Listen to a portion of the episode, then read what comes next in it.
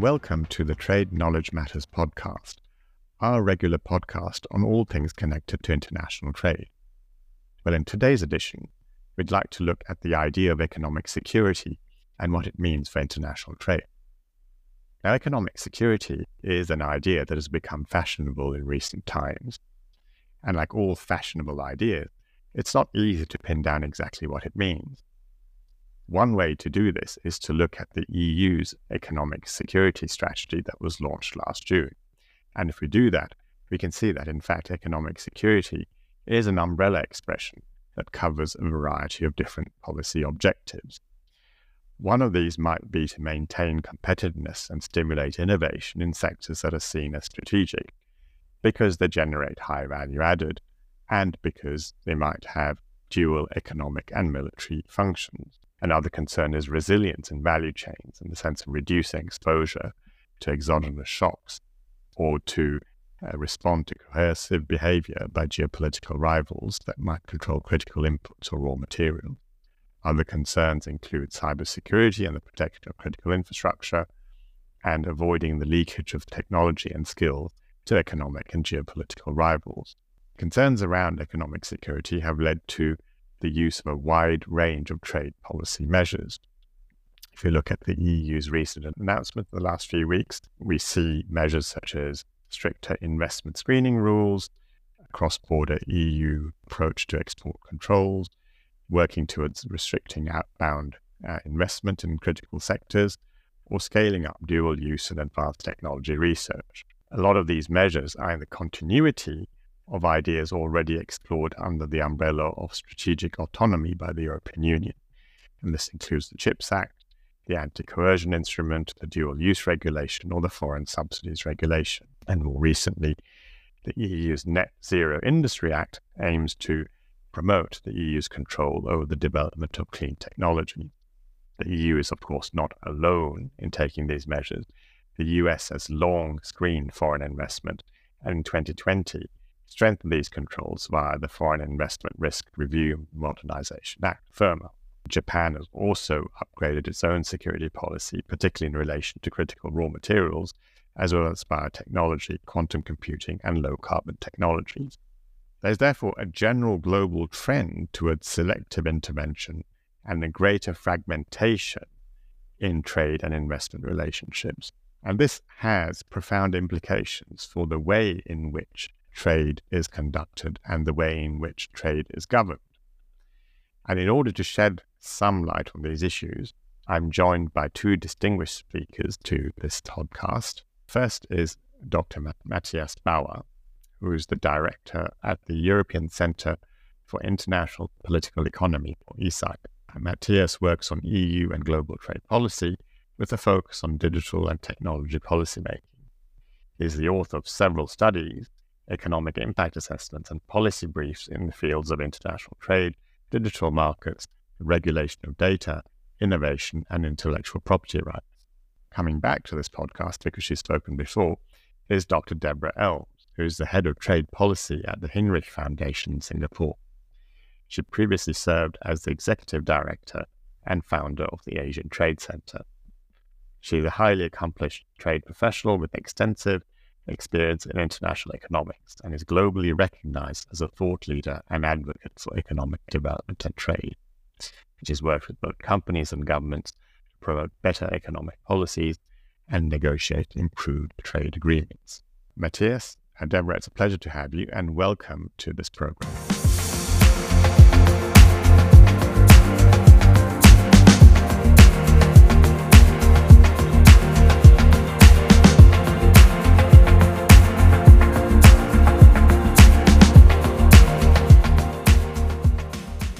Begin with you, Matthias. So, the EU's policy positioning on economic security and resilience places heavy emphasis on innovation and the development of various technologies it sees as critical. That the EU's uh, scorecard in these technologies and in innovation in tech generally is pretty mixed. It lags behind the US and also China in terms of R&D as a proportion of GDP. Are the EU's policy settings and its economic security package and strategic autonomy really the right ones to change this uh, this basic picture. Yeah, thank you, Amar. Thanks for this kind introduction. I'm also happy to to be here. The I think short answer to your question, my short answer to your question would be no. The economic security strategy is an initiative that is basically seeking for more regulation, uh, more interference in markets uh, domestically in the EU, um, but also more interference in uh, trade and investment. And the issue that we have in the EU is that there's too much regulation and too much legal fragmentation already. So adding more friction in the wheels of trade, more sand in the wheels of trade, more sand in the wheels of investment uh, will very likely not uh, spur innovation and corporations' efforts to increase their own international competitiveness. You mentioned the, uh, I think, R&D scoreboard uh, data. Um, um, it's a data set uh, annually presented by the European Commission. And when you look into uh, the data which comprise, I think, the 2,500 most research intensive leading companies globally, you realize that the EU's share is uh, going down for quite some time now, driven by two jurisdictions, uh, China becoming more knowledgeable, more able to compete in knowledge and technology intensive industries, but also the United States, which is a very uh, dyma- dynamic economy. If you take ICT technologies, uh, hardware equipment, but also software and computer services, you find around 40 companies in this scoreboard um, that are still amongst the, let's say, 2,500 leading companies globally, while you have 270 companies from the United States uh, that have a US headquarter, a US passport, if you like, uh, but also uh, heavily trade and invest at the global stage. And uh, the relative proportion it has changed. Uh, it uh, slightly increased in the US and it went dramatically down for the EU. And this is also a pattern that we find for our industries like biotechnology, pharmaceutical sector, manufacturing in general, and a, a, vast amount of services sectors. We have a, a structural regulatory challenge to overcome in the EU, and that is that our national markets, national member state economies are very tightly regulated. We have a single market nominally, which is largely about uh, having zero tariffs uh, for goods and services traded between uh, EU economies, and we have the principle of mutual recognition for goods. So when you want, when you uh, produce a car in Germany, you can sell it in Germany. You can automatically sell it in another EU member state, and this is true for most products, but it's not true for services.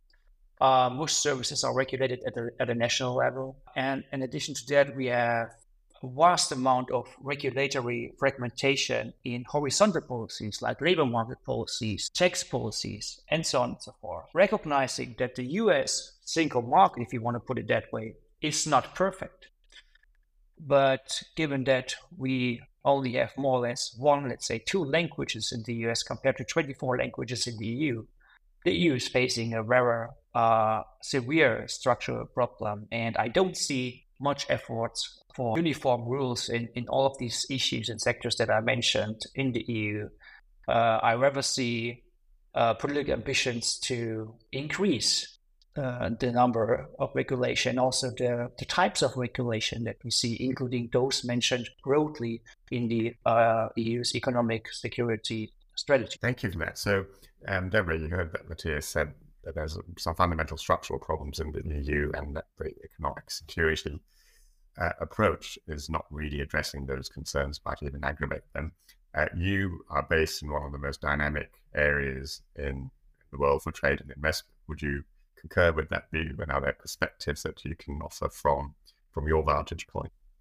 Well, I think you have identified a key challenge that we all face, um, which is the growing intertwining of economic issues with security issues. I mean, that's always been there, but it has, you know, waxed and waned over over my lifetime, certainly, and potentially over the lifetime of some of your listeners. Right now, of course, the the connection between economic security and and and security, I would say, at an all time high, at least in recent memory, and that has driven some interesting outcomes even across Asia, where many of the governments here have limited experience with navigating this sort of challenge because the last times that this took place many of these economies in the region and certainly many of the governments in the region were in were either very young or in a quite different economic space so they were less entwined in general with the global economic system it mattered less to them who was the superpowers fighting for what over what now suddenly it matters a lot more. And so we find across this region, including in many of the least developed countries in Asia, a new focus on what is this economic security argument? What does it mean? How will it be implemented? What are the challenges that it will present to our existence, or at least our existing way of life and the way in which we've organized our economies? And what are the opportunities that we have for adjusting um, in that new contested space? Now, the early thoughts on this, um, which really became acute during the US China trade war under US President Donald Trump, was that much of Asia would benefit from having this tension, this rising tension. And the reason that they would benefit is that under rising tension, it is desirable to have an alternative strategy to have an alternative location for manufacturing, especially, but also to be searching for new suppliers, new manufacturing locations, new customers, and that Asia as a whole was really ripe to take advantage of this renewed opportunity for firms looking for new investment opportunities, new places to do business. However, I think there's a bit of a of a realization dawning on some in Asia that while there are opportunities to be sure, and there have been significant shifts in some supply chains, that these also comes with some growing risks. And so I would point as an example to Vietnam, where Vietnam's early response to a US China trade war was to say, fantastic, happily take your investment dollars, happily invest and manufacture all kinds of things. Increasingly, I think Vietnam is concerned because, among other things, the trade deficit, which is a key metric if we were to have a Trump 2.0 administration coming soon, it's a key metric that they look at. And so Vietnam might go from what they saw as an opportunity to a potential challenge. And I think that is replicated mm-hmm. across much of this region and globally. And and then the the last thing I would sort of say to tie my remarks to what Matthias said is that again, early on in this discussion, it was largely around US China. But we have now got the expansion of this issue of economic security to be much broader, particularly with European Union activities as well. And so, if you are going to come to a world where economic security considerations are prominent or are prominent across key sectors, you know, what does that mean for other parts of the world that are not the European Union, that are not the United States, and that are not China? And I think that is the question that many certainly many political and economic leaders, businesses are looking at right now. Where do we go from here? Thank you. And just to expand on that point, I suppose you, you mentioned that, the tariff war between the US and China, imposition by, by the US on unilateral tariffs on China. We moved from a very sort of focused set of policy interventions around tariffs to a more broader concept of de risking, uh, which, as you said, originally started with respect to China, but now has become more generalized. I mean, in that more expansive world of de risking, which yeah, involves uh, multiple instruments, but also the consideration of multiple different types of objectives. I mean, how do countries uh, in uh, in the Asian region, for example, uh, Matthias can talk about you, how do countries navigate that more uh, both fragmented world but shifting world where there but risks by definition are evolving all the time. I think the early idea was, you know, you could do sort of dual use, if you will. So you could potentially have a factory that produces widgets. And the widget factory could have uh, you know some kind of either literal wall or at least a sort of theoretical wall you know duct tape between two halves of the factory. And on one side it manufactures goods for example destined for the united states and on the other side it manufactures goods destined for china let's say that was i think an early assumption about how you would manage this de-risking hence no risk, right? We have half of the factory does one thing and half of the factory does a different thing, and then we we we declare ourselves, you know, fully independent and able to work with both sides. I think though this is getting a bit more complicated and firms are trying to figure out well what does that actually mean for us? You know, if we are not allowed first of all, are we not allowed to manufacture things that are going to the US and to China? And if we're not allowed to manufacture for both markets, what are we not allowed to manufacture? If we are allowed to manufacture, for how long? And under what processes and procedures, and how quickly might these rules change so that suddenly things that were viable on a Monday are no longer viable on a Tuesday? And I think that is a new set of concerns for businesses for sure, but also for governments that have tried to navigate between these sort of shifting policy objectives. And I'm not sure that anyone really knows where the lines are going to be drawn, how well they'll be drawn, how quickly they'll be drawn, and how quickly they might move, even once they're, you know, put down. Uh, and I think that is the part that is making everyone nervous. And it, again, it's not just an Asian experience, but it's acute here in Asia because if you think about this region, China is the number one importer and exporter of record, especially in goods, for every single market in Asia. Yet, the United States is often the largest investor in the region. And the United States also, of course, buys an awful lot of goods from the United States, but also is a recipient of services from this region into the US and out from the US. And so I think it's very difficult to say where your loyalty, if you were, uh, lies for many of these companies, and also where your businesses lie on this sort of divide if you are government in the region. And so I think we are in a period of prolonged and heightened anxiety over what that future will look like with very little clarity about where we're headed. And so again, uh, pockets of opportunity. Let me not be too too bleak about this. I think there are certainly pockets of opportunity. I think Asia is well positioned to come out fairly intact and in, even growing in some areas.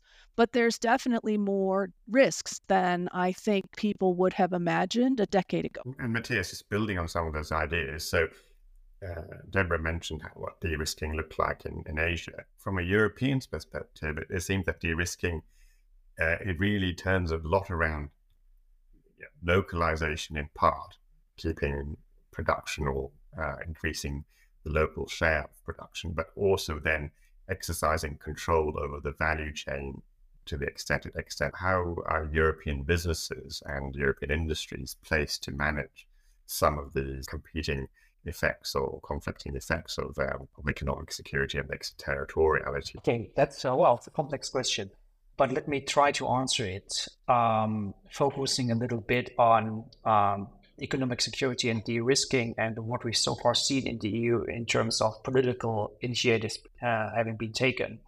Uh, so I would first of all say that um, governments should not be involved.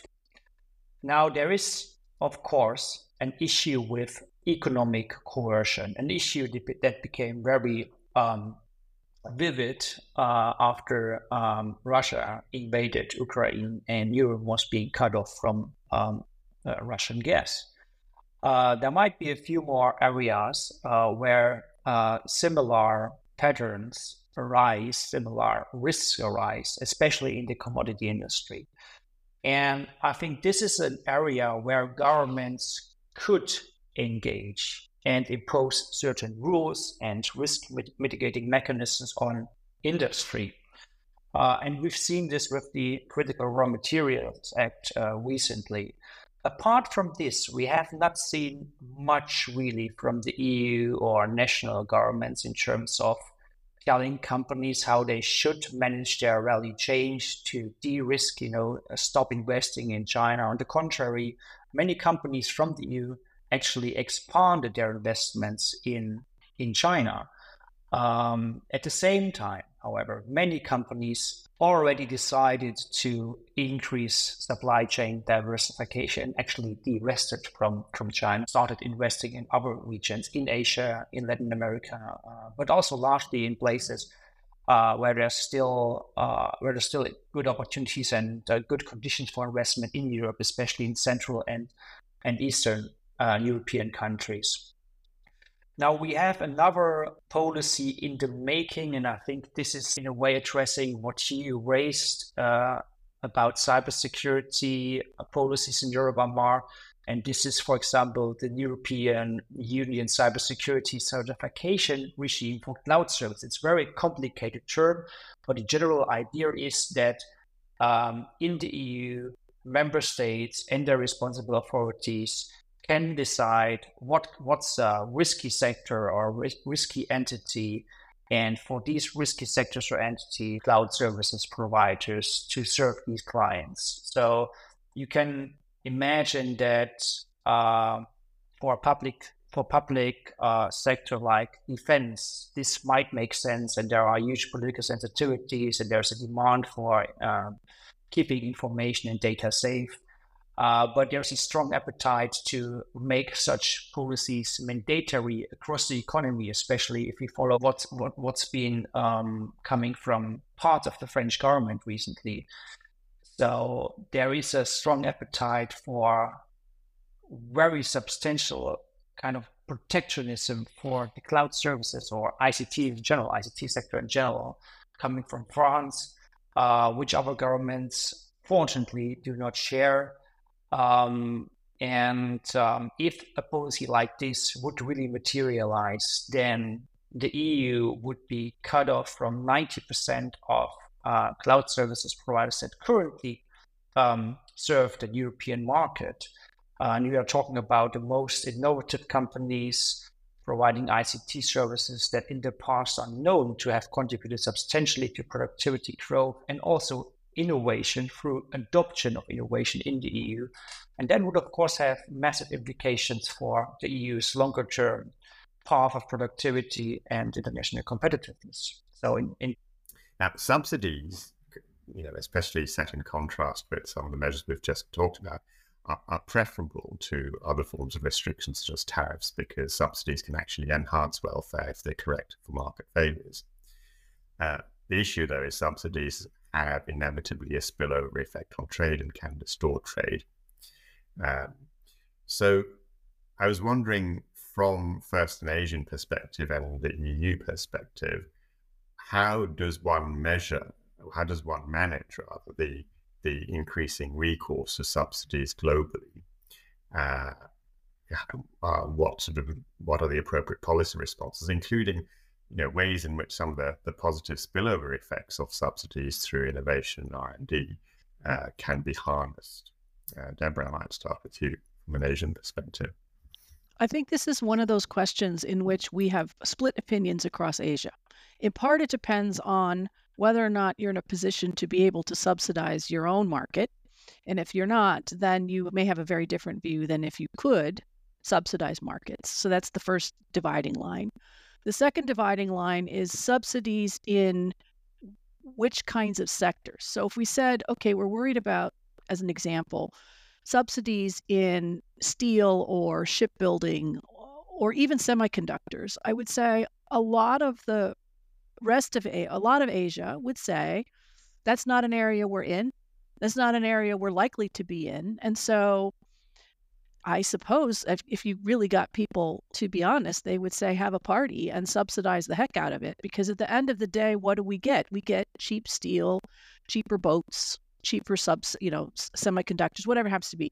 So I think there's going to be a real split. Not that anyone that I've ever heard has said, you know, keep subsidizing, but you know, the net result is that you get cheaper stuff elsewhere. And if you're not competitive in the sector and you're not worried about it, then you're less fussed about having subsidies somewhere else. So I think we have real split views on subsidies in general. Um, I think it's clear that, you know, whatever happens, we could certainly use some consistent rules to govern acceptable and unacceptable subsidies. I think where we may have more common interests in Asia on the subsidy issue is one that's not talked about very often on food. So, increasingly in Asia, there's a lot of growing worries uh, about food security and about the ways in which subsidies or the lack thereof or additional subsidies can distort food markets. So, I think that is more salient to an awful lot of Asian governments than a discussion about, say, steel subsidies, because uh, they're just we just don't have as many participants in steel that would be making steel uh, that would be that would be worried about it. You know, so I think it, it's going to depend. The answer to subsidies depends on where you are and whether you're in a position to subsidize and whether or not that subsidy affects markets that you have. And in most cases, other than food, the answer seems to be not so much for most of the region. So that's left them, I think they're not on the sidelines in this subsidy debate, but they're certainly not as involved as they would be if it were more possible to subsidize themselves or if they had different kinds of sectors. Matthias, from a more European perspective? Yeah, so uh, I think managing subsidies on managing the recourse of subsidies in a way that we see less subsidization globally in the future is close to impossible. Amar, you mentioned that subsidies can be more efficient than tariffs to tackle certain market failures. And I think that's true in some cases. Uh, the theory behind this uh, may be true under certain assumptions, but the problem is that uh, governments uh, have very uh, different uh, interpretations when they look at what, what is a market failure. So it can be anything these days. Uh, and this is, of course, contradictory to what we know from economic textbook theory. Um, when you look at data, I think uh, Global Trade Alert uh, published a report a couple of months ago saying that since 2008, um, subsidies accounted for about 50% of all trade distortive measures that we've seen rising globally. Um, and the problem with subsidies is that they very often do not help, well, always, almost always do not help to encourage meaningful innovation, to lead to innovation that uh, at the end of the day will be uh, commercialized uh, either nationally or uh, globally in a successful way. Uh, what you typically do is you shield um, domestic industry incumbents, small and large, from being exposed to competition. It is, as Deborah mentioned, not um, just when you look at the sizes of countries. So in the EU, we have a debate about where subsidies are going into, and smaller EU member states like the Baltic countries, but also Scandinavian countries, they tend to oppose subsidies uh, at the EU level, but also national subsidies, which is why we've had state aid rules, which turned out to be very effective uh, for a very long period in the EU in the first place. Um, and we already see it from the recent subsidy packages that were created at an EU level for uh, ICT, uh, but also the semiconductor industry. Those countries who benefit most are uh, France and uh, Germany. But let's say companies that benefit most are located in France and Germany. And then you need to ask yourself the question uh, is this um, contributing to uh, political, political cohesion, to political cooperation among the member states? Is it effective with regard to the policy objectives? I want to give you just one more example. Um, the EU just, uh, well, I think it's not just, it was in 2021, if I remember correctly, it released a subsidy package of 1.2 billion euro for uh, the development of cloud and edge computing in the EU, a package uh, intended to spend over the period of eight years. We're talking about 1.2 billion euros. And if you compare that to the annual investment of Amazon Web Services in 2021 alone, we are standing at 4%.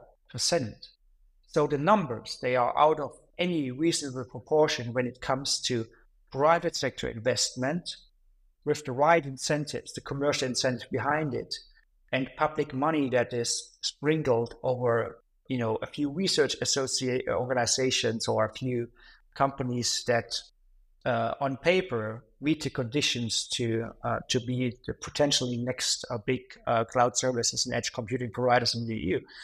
So there are many issues, and I think the big issue, the big problem is that um, commercial interests will always have uh, will always be close to um, to countries' capitals and ask for support. Uh, governments are eager to give it away.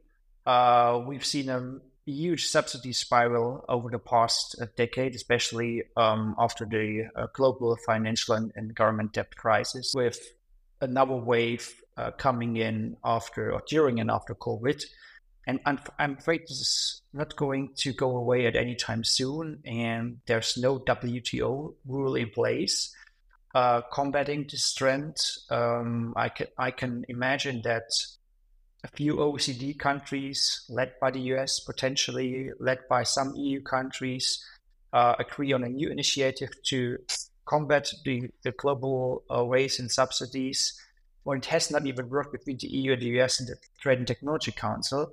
So I'm very pessimistic with regards to managing this recourse to subsidies in an effective way so that we see less subsidization and more, let's say, undistorted competition in the future. Uh, thank you.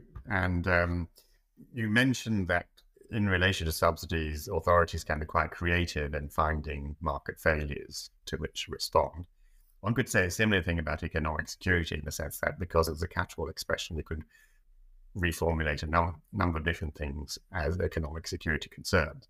Uh, to take one example, you know, climate change mitigation subsidies are designed ostensibly to correct market failures there, but increasingly they're also being catched in terms of economic security.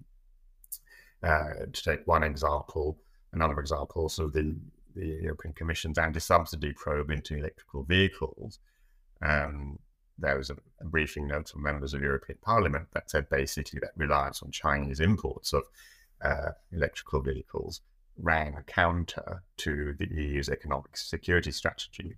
It's not entirely clear how, but that was the affirmation. Now, at the same time, putting countervailing duties on imports of electrical vehicles will make it more costly and less easy to reach net zero targets. So there are all these trade-offs that do actually exist the moment you impose economic security as a guiding concern of, of policy. Just building on some of your comments, Matthias, I mean, what are some of the ways in which these trade-offs can be managed? Assuming that, as, as you, you both seem to have said, that economic security is here to stay as a concern, how do you manage some of these trade-offs and minimize some of the costs that come from uh, a sort of blanket approach to imposing economic security on policy? Um, yeah, I mean, there's uh, now different voices popping up, in my mind now. It's so complicated, and I often feel that uh, one left hand in government does not really know what the other left hand is doing. But we all know that's not the case. They often know very well what the other hand is doing. So in the EU, we have this strange situation that uh, Brussels, but also member state capitals continue to hand out subsidies. At the same time, we are seeing over the past, I don't know, 10 years or so, a rising number of countervailing duty and anti-dumping investigations. Uh, the question is, is this uh, consistent, logically consistent uh, way to, to policy making? I would, I would be inclined to say no. And speaking against the background of this overall economic security uh, paradigm, I am inclined to argue in favor of more international cooperation. And taking the EU perspective, that should ideally include countries that are like minded in the sense that they share, broadly share common uh, values, commitments to, let's say, liberal democratic order, uh, but also generally speaking, have a tradition of, of uh, embracing the principle of free trade and unhampered uh, investment, um, and to think about what they, what what they could do together to contain um, in increasing rise of subsidies across the world. The public in these countries is sharing common interests. You know, cybersecurity. I think this is it's not a disputed issue to increase cybersecurity for for citizens and corporations to uh, mitigate the risk of um, heavily disrupted supply chains or critical goods, including, of course, raw materials. I think there's a huge common denominator uh, across the publics and the political regimes in these countries. Why not working together? Uh, the problem is that I'd say I'd say that uh, there are still too many national priorities, different structure of, of these industries. At Mama, you mentioned the Netherlands um, escaping EU export control rules. I mean, that's for obvious reason because there's uh, one very big successful company uh, producing semiconductor equipment uh, and is very successful in selling this equipment to to China. And we, we see these interests in all of these countries, all OECD countries, to put it that way. Uh, but if there is a strong political will, I think you can still come together and agree on on good rules for good society in, in, in certain terms. Um, in the past, we've seen a strong OECD impetus when it comes to the agenda of the WTO. I think that in a way disappeared 20, 30 years ago. But I think it's time to revive uh, the OECD, uh, but that requires a lot of political leadership. And I don't see where this is uh, coming from in the near term future with the I mentioned it's Trump in the making in the US and uh, some uncertainties about the next European Commission uh, president and the composition of the European Parliament which I would assume, given that we see many popular uh, right-wing populist movements, left-wing populist movements gaining strength, I think they are not very much open to defend a rules-based order that is um, conducive to open markets and trade and investment across borders. So uh, it's a it's a rather pessimistic outlook. Deborah, is pessimism also the the sense in, in Asia where uh, I suppose as to build on Matthias' points, there are also a variety of different perspectives on, on what economic security means and how these trade-offs with other policy objectives, including net zero initiatives, and decarbonization, play out. I think in general, you just hear fewer discussions about economic security. I mean, it just it just doesn't it doesn't rise. It's not that it's not there, but it doesn't. It certainly doesn't seem to be keeping politicians and trade negotiators up at night or at least if it is, it's in pretty pretty narrow areas.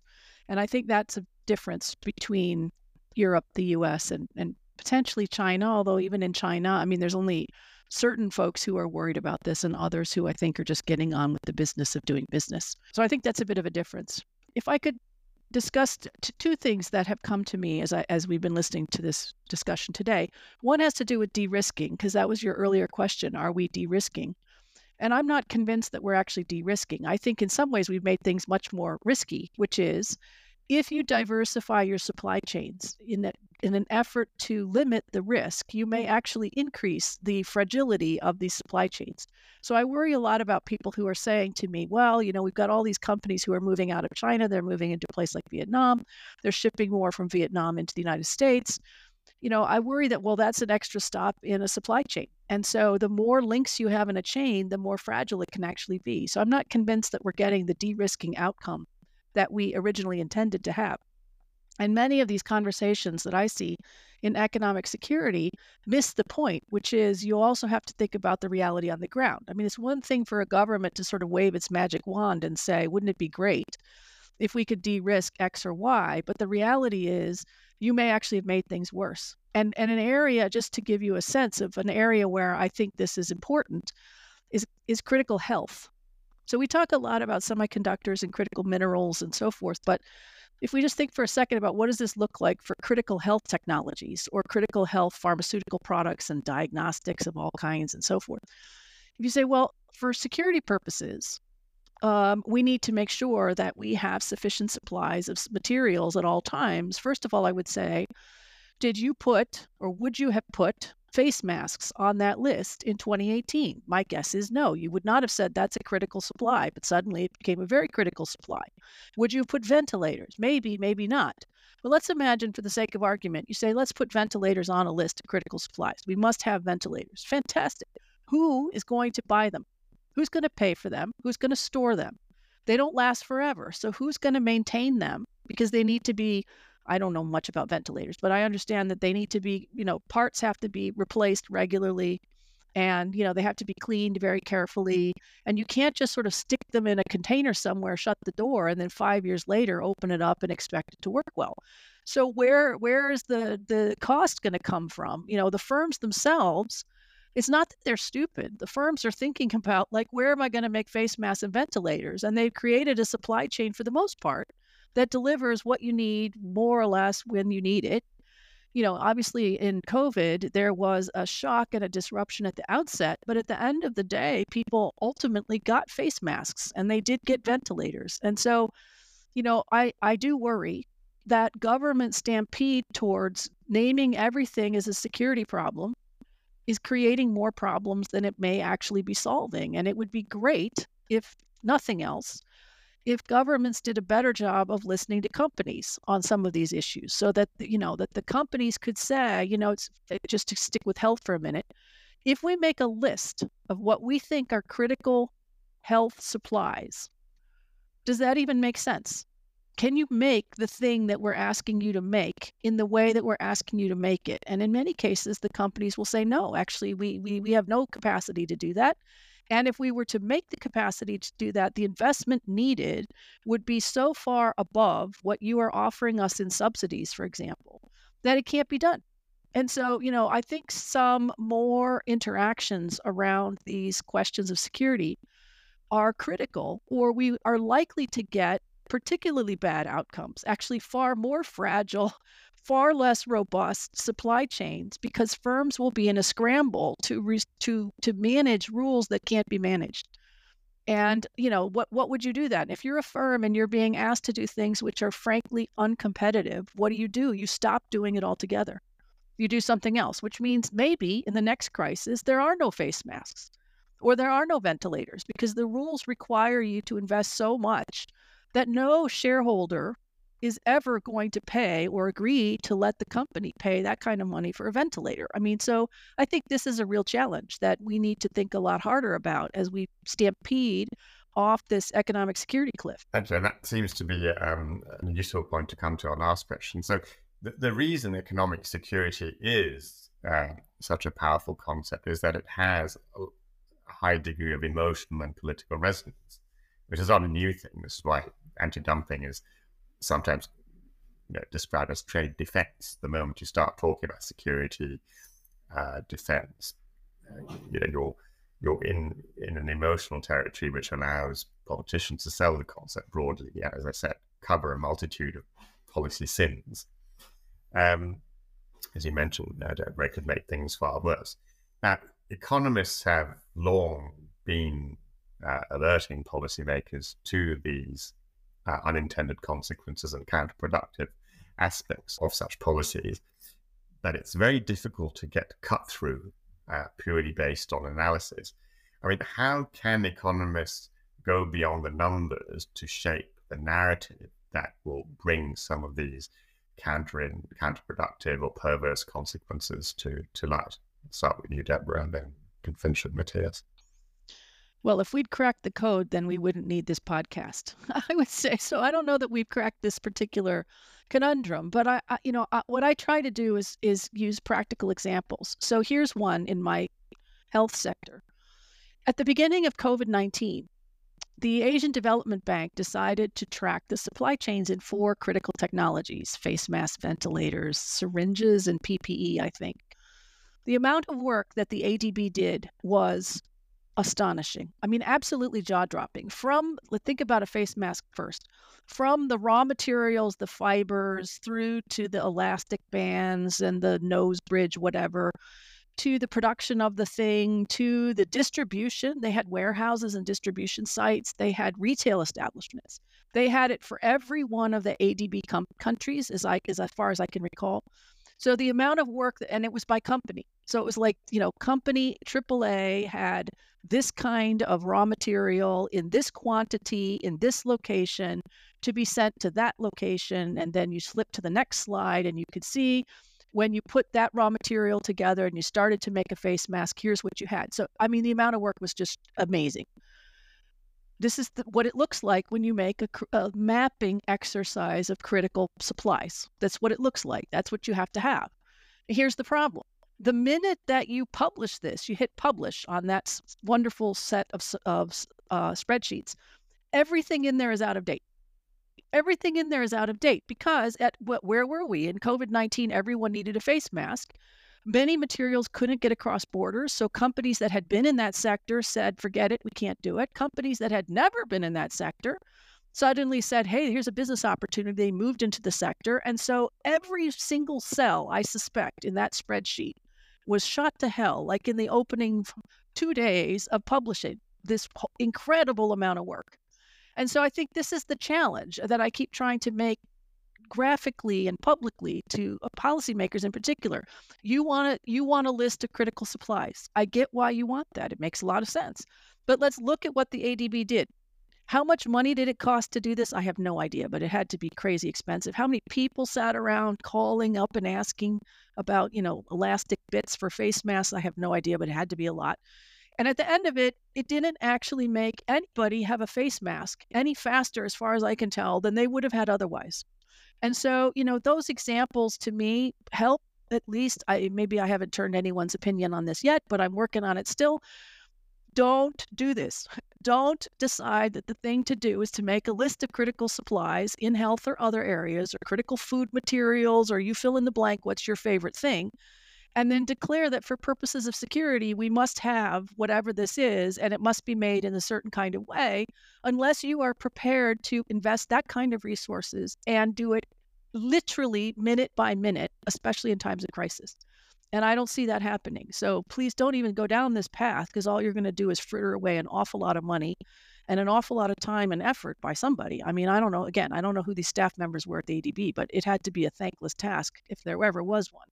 So, you know, that kind of example, I think, helps explain why these things are intuitively attractive. Yes, of course, we should have a list, but practically very difficult to do. Matthias, what are your views on developing a compelling narrative that will highlight some of these costs in the, in the European context? Yeah, so it's it's difficult, it's it's challenging, but it's not hopeless. Uh, I work a lot on observing campaign movements against the EU-US negotiations for a free trade agreement, uh, TTIP, back then. And there's a lot of talk about trade barriers, but what was uh, ignored in this debate is uh, the notion of barriers to cooperation. And I think we should should avoid talking about barriers to trade. We should rather talk about barriers to international cooperation, cooperation between ordinary citizens, and not just you know diplomats or representatives of the military.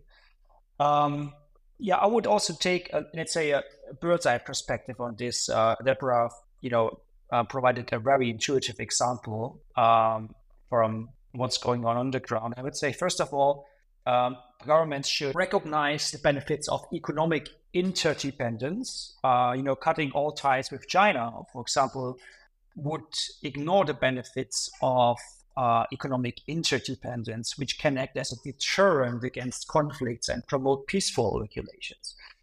So, speaking about peace, that leads me to my second point about the relationship between open markets open borders for trade and investment and, and uh, individual freedom.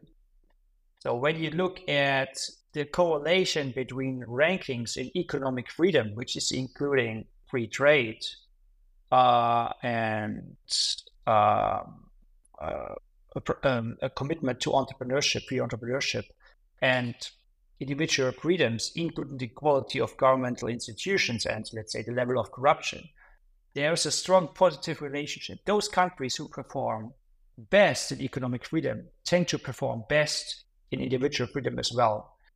Um, and these countries tend to be small and open economies. On the contrary, when you look at the bottom end of the list, you see countries like China, but also countries like Saudi Arabia, um, Russia, uh, Venezuela, which perform worse when it comes to economic freedom and free trade, and the quality of governmental institutions and the level of corruption. So this is always important to tell, let's say, a less informed public. Another another point is to understand that uh, the economic benefit of uh, an innovation. So the largest amount of the economic benefit of an innovation is not being created where the innovation is coming from, but where it is adopted. Uh, and this is important to understand as well. If people would understand it in a better way, we would probably have less of a discussion about erecting trades uh, barriers to trade and investment. And a final thought would be about internationalism. There was a German economist, uh, I think it's it's Wilhelm Röpke, post-war uh, economist, who um, promoted the idea of ordoliberalism. And he once said that internationalism, like charity, it it starts at home. And being a citizen of Germany and the European Union, I can see that there's a lot of debate about how to revigorate free trade and, and, and competition, especially when it comes to discussions, political discussions about WTO. But what we see on the ground is basically the opposite. Uh, no willingness to liberalize, no willingness to harmonize rules and regulations within the EU, and no willingness to uh, at least harmonize not necessarily lower the level of, of, of regulation, but harmonize regulations globally. And I would say that uh, this would be my general recommendation. You know, look at what you can do within your own jurisdiction first, in order to make sure that you have a vivid economy, uh, embrace competition uh, rather than cronyism, and and then uh, start being an example for others um, to follow.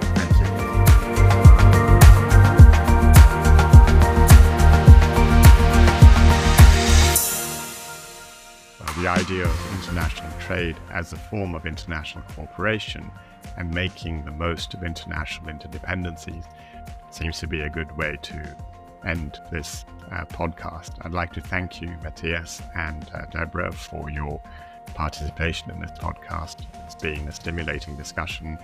I'm sure there are many more ideas that we can explore, but I hope we've set the stage for uh, further research and conversations on this important topic for all our listeners out there, thank you for joining in. And remember to rate, review, and share this podcast. And we look forward to joining you again on our next episode. Thank you very much.